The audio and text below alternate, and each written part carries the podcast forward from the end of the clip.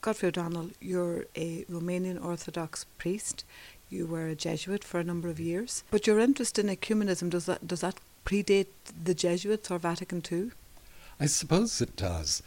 I mean, I, I grew up in Derry, and um, I mean, my memory of both my father's funeral and um, friends of his whose funerals we went to, uh, if they were on the other side, that people had to stay outside the building while the service went on or the mass went on, and uh, that that was an abiding memory, and it, it just seemed appalling that we we couldn't even welcome, you know, friends, not only.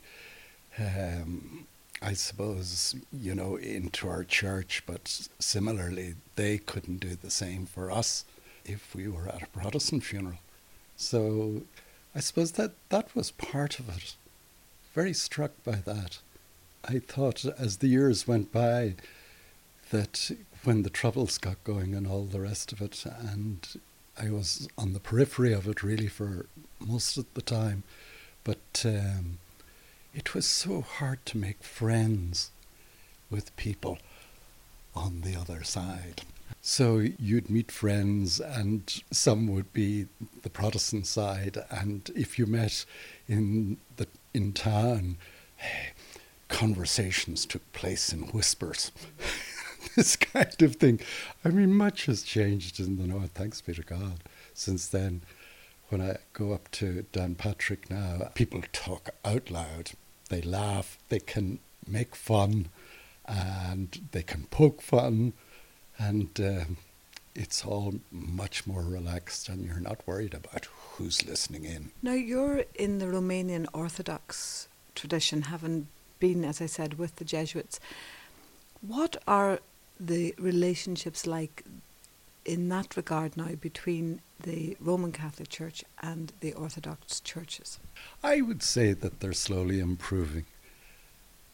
But uh, I've travelled a good hunk of certainly northern Romania, and I, would be aware that uh, there are places you go to, you talk to monks, uh, or in the parish churches, you're talking with some of the priests, and suddenly you're just aware that um, they, some of them think you're off the wall that you, you might be trying to encourage, say, relations improving, you know, between uh, Catholics and Orthodox.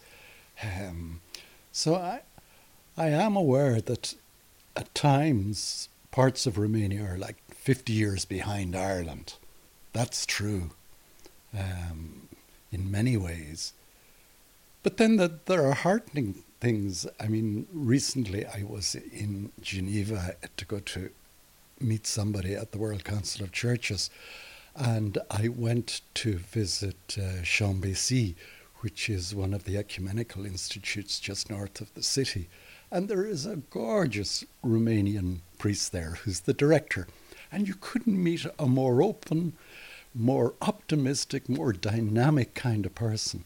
You know, and that's lovely. And, and you find, gosh, here's a real meeting of minds and hearts. So, what would the problem be with those Romanian Orthodox uh, people who are aghast when you would say, let's look at better relations? What, what are the stumbling blocks for them? Well, partly that um, I suppose it's really lack of information. Their conception, say, of Catholicism and doctrinal approaches and that kind of thing are really based on textbooks of another age. And I mean, you might be just talking 19th century, you might be talking 18th century. And it's like, I suppose, say in Ireland in the old days, you had never met somebody from the other side. And they haven't either. So, I mean, my God, when they actually meet a Catholic, it becomes a totally different thing. Because the Romanians naturally are very hospitable and very courteous. But when it comes to sort of conceptions of, you know, what is right and what isn't, they just think that the Catholics are totally wrong. And some would even talk in terms of these people being heretics. And what do they think they're wrong in, and what do they think we're heretical, that Roman Catholics are heretical in? Well, partly, I suppose, it's doctrinal. Um, the whole difficulty of trying to, you know, express the creed that they feel hurt at one level that the Catholics went ahead and made a change in the creed, bringing in the filioque. They have a quite different understanding of the scriptures and how the procession of Father through Son to Spirit is to be articulated. And they, they feel this Catholic thing is just heretical. And the, I suppose part of the problem is they don't seem to be able to accept that perhaps we're dealing with the mystery of God, and our articulations of that will never be enough. Uh, we do our best, and can there not be room for slightly different approaches? But uh, I think that concept and the concept of, say, development of theology and that kind of thing that's a more Western notion hasn't quite permeated with some. But again, you know, I'm sure 40 or 50% of the clergy would be very open and uh, would have little or no problem. They might have a cultural problem. Um, they, they might wish uh, that, say, Westerners were more aware, more sensitive to the possibilities of, you know, different cultural expressions. And then, of course, there's the whole historical hurt of how the Latin Church let down the Byzantine Church during the Crusades. That has never been forgotten. And just explain that for, for listeners who wouldn't know what happened there.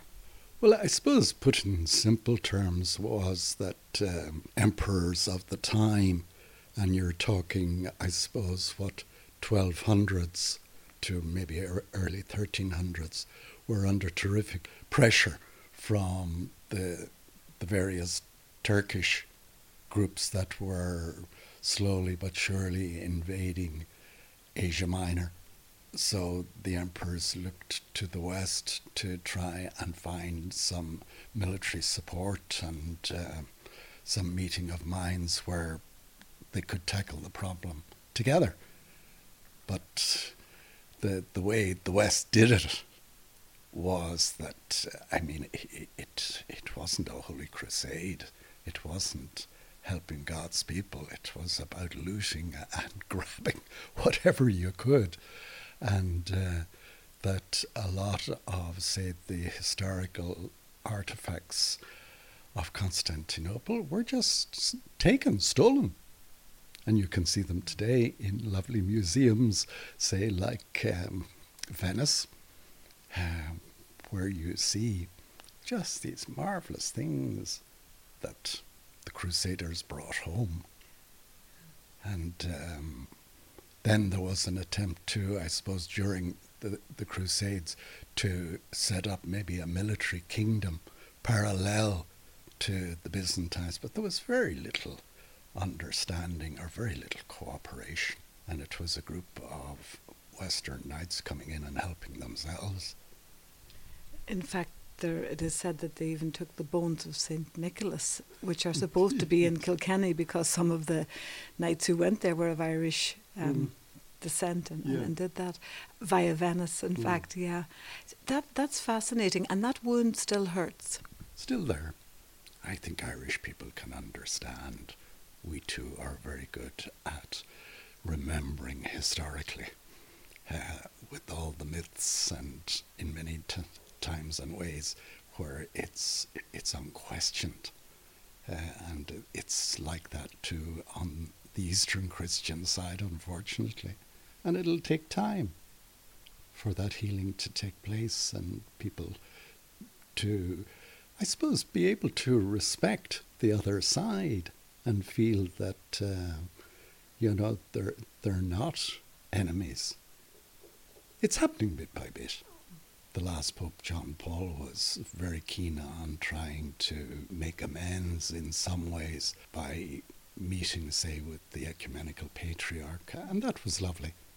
And even at his funeral, how many of the Eastern metropolitans, including Bartholomew, were at the funeral, and where there was Eastern church music sung at the funeral. So that says a lot. And what about the present Pope? Do you think he has that same kind of ecumenical bent? Yes, he does. I know that there is approaches afoot between certainly Rome and Russia to try and see could there be some kind of reciprocal visits and uh, maybe you know some further healing between the two but it's slow at the moment for all kinds of reasons but uh, I, I know something- Rome is trying Yeah, because it's something I've picked up uh, in speaking to people in this series that the ecumenical project, some would say it's in the winter, others have said it's stalled. You're saying it's slow. Hmm. Uh, what do you think are the key reasons for this? Well, I think it's the old thing. You need to get to know somebody. You need to be able to sit down at table and share a meal and just enjoy one another's company and get to know one another. The- These are some of the simple things that have been going on in Ireland, certainly in the last 10, 15 years. Um, and that has made a big difference. Just the very simple things that we we learn, I suppose, to approach one another with the love of Christ, and that that gets expressed in respect, and that we stop shouting at one another and listen, and be able to carry on civilized conversations, and maybe as they take place, okay, I suppose at another level there have been official doctrinal conversations between the, the different traditions, and that's great and laudable too. I think part of the problem there is they're not being followed up on. It's like in Ireland the way the genius we have for you know writing reports, and then they get put on the shelf and nothing seems to happen, but the report got written. It seems to be that it's rather like that too between, say, the Catholics and Orthodox, and even the, the, the Protestant traditions too. Your own situation, you were a Jesuit who became Romanian Orthodox here in Ireland. How did you find that? Did you find you were accepted and embraced, and that how did it impact on you? Well, I suppose, again, slowly. I mean, when Ruth and I decided to get married, and that was one of the reasons I left the Jesuits, the main reason. And we prayed about it and felt that God was inviting us to become Orthodox. So, as it happened at the time, this was the mid 80s, the only Orthodox community in Dublin was a Greek one, though the priest was Romanian, uh, who was the parish priest. And um, so it was bit by bit, I suppose, you know, just moving on in our journey because I always felt that God was going to continue to be with us. I didn't quite know how. But uh, as it turned out, I had a kind of novitiate, and Ruth as well, of about 12 years, learning all about Orthodoxy in the Greek community. And that served to gradually prepare. We got to know people, and they got to know us, and bit by bit, I suppose, maybe suspicions or, you know, slight unease, not quite knowing what was expected, and you feel your way. And then gradually you make friends, and from there you, I suppose, get help and pointers. I certainly know in the early years, one of the people who helped enormously was um, Bishop Kallistos Ware, now Metropolitan. I got to know him personally, and um, he was of tremendous help to sort of get a sense of, I suppose, the furthering of my theological education and different approaches to scripture and church history, that kind of thing. And I, I just found it enormously interesting. I've always been kind of a curious person. So it was a terrific privilege. And uh, Ruth and I always had the sense that we were bringing the best of what we had been shown in Catholicism through people of faith to the same kind of thing in Orthodoxy.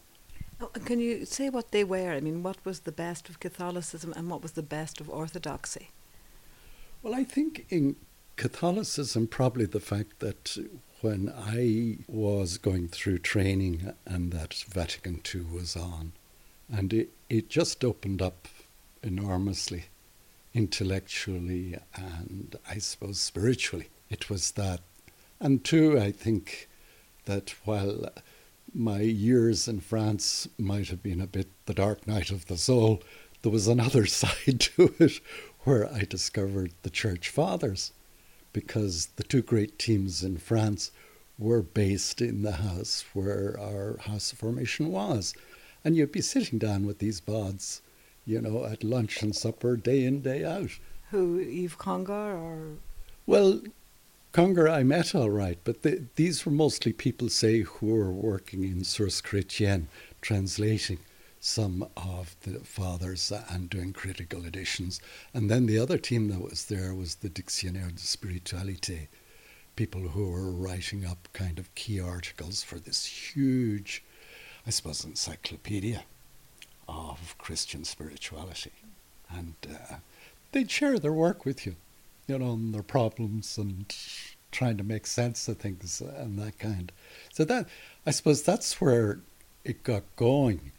And then I suppose the other part of it was um, directed retreats, and that I found myself being volunteered to go and do further studies in the States and worked with a fantastic directed retreat team in St. Louis and in the Midwest and got a lot of experience there.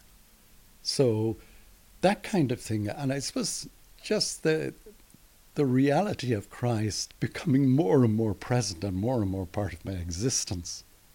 I think that that was the lovely thing, and I know it was for Ruth too in her journey. It's something of that that we brought.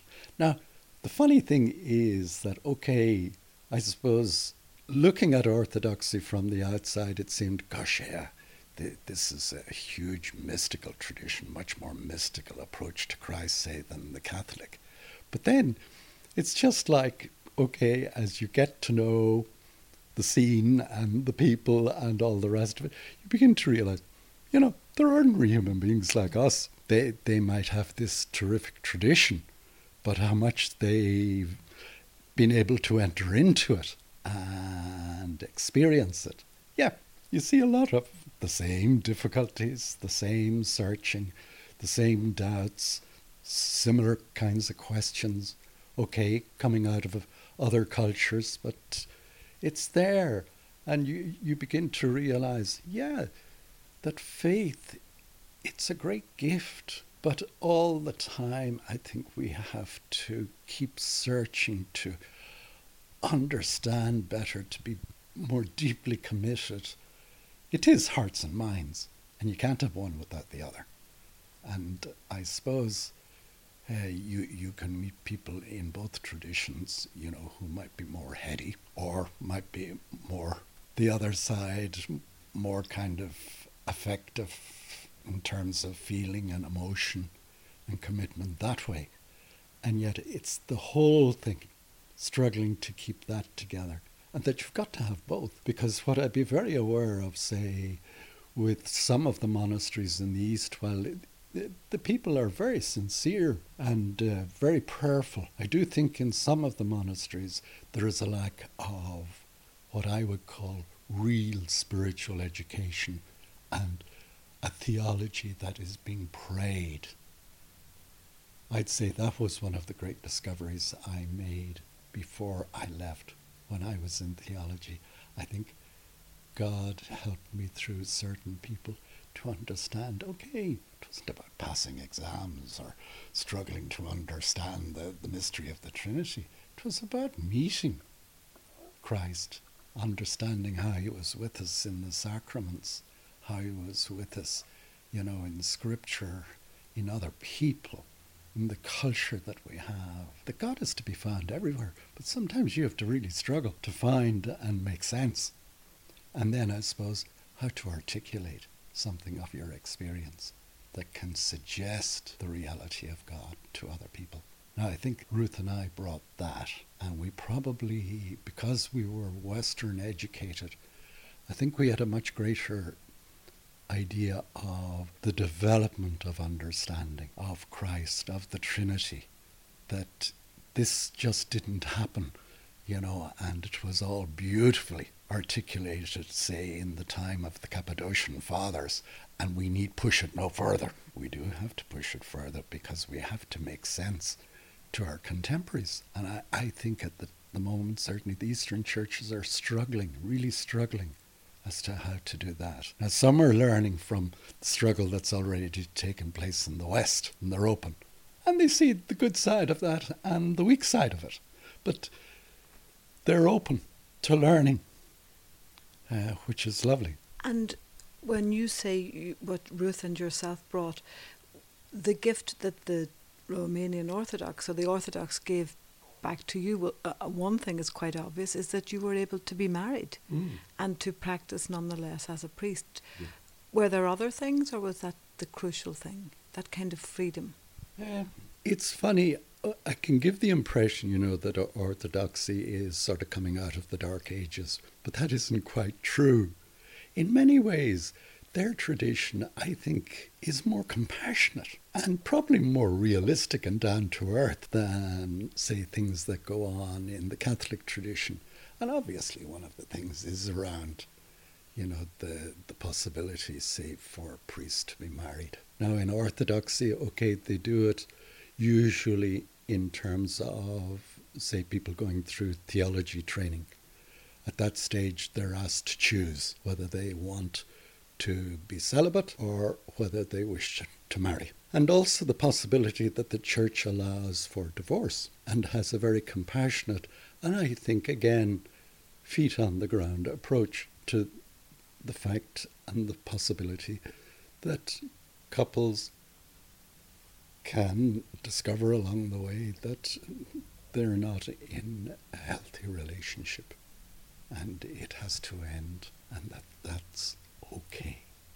And that God through the wisdom of his beloved priests and bishops can allow for the fact of people you know getting their lives going again and of some healing taking place not just being boxed not allowed you know have all the rest of their life to live so that there are things like that but i know on the other hand yeah i belong to a very conservative church that's true and but part of the problem is, I suppose, around canon law and the way they understand the canons. And some people, when you talk to them, you get the impression that because of the Council of Laodicea, that that's it. Really, most things have been dealt with there. And these canons exist forever. They are eternal. And then you discover, no, church allows for custom and human creations. And those things can change the church can learn along the way. Might be slow in learning, but can do it. So you you can bump into what I might term a, maybe a rather fundamentalist approach at times, where law can become greater than love and what Christ in the gospel was inviting us to, which I think is to care, really care for one another, and to figure out how to do that and that the Holy Spirit is there. We will only learn how to listen to Him and pray. So, finally, in this Advent season, which we're doing this interview, I'm picking up for you that you are quite hopeful about the movement, the ecumenical project, and where it's going. Ah, yes, I am. No doubt about it. Because, I mean, I suppose my privilege is that over the last number of years I've worked quite closely both in the Dublin Council of Churches and then when I moved on to the Irish Council of Churches, and now find myself president of that organisation. And the facts say that we have a good relationship with most of Protestant churches in the country, and this is taking into account, say, nine different Orthodox churches, different jurisdictions that are now present in Ireland. I'm their representative as well, so that's another little grouping. And then that we've got an interchurch meeting going, which is quite harmonious, where, say, Cardinal Sean and myself co chair that meeting. We take it in turns to run it and that our executive secretary is executive secretary not only for the Irish Council of Churches, which is Protestant and Orthodox, but he's also the secretary for the interchurch meeting on the Catholic side. You know, so it's slowly happening. I mean, I, I wish to God, right, I could say, you know, right, we've got the fireworks going now, and here we are, and it's all achieved. No, it isn't. But we're we're getting a bit better. We're getting a bit more honest. I think we've got past the stage of being pleasant to one another. and that now we can start talking about some of the real difficulties of why these different approaches to Christ, why these different understandings, and why these lived traditions that have been going on now for number of centuries. So, presumably, the Holy Spirit is at work in all our bodies, whatever we want to call them, in all our communities. And what's He saying to us now? I think He's saying, look, the Lord had that prayer for us all that we would be one as He and the Father were. And I suppose we're struggling to take that seriously. But that we're getting to the stage where maybe we actually can pray for that. But not only pray for that, but actually pray with one another for that. And ultimately, I, lo- I love the phrase of that family that had that awful tragedy in the north, um, the farming group. The son fell into the slurry tank. Yeah, that's right. And the sister of one of the brothers who died saying ultimately in her little speech at the funeral service that these men didn't talk much about Christianity, they did it. And I think that's it. If we can learn to do it and maybe do it with one another, share projects, do things like that, you know, become more involved and, ah, I don't know, less worried about batting on our own wee pitch. That's what God wants, I think.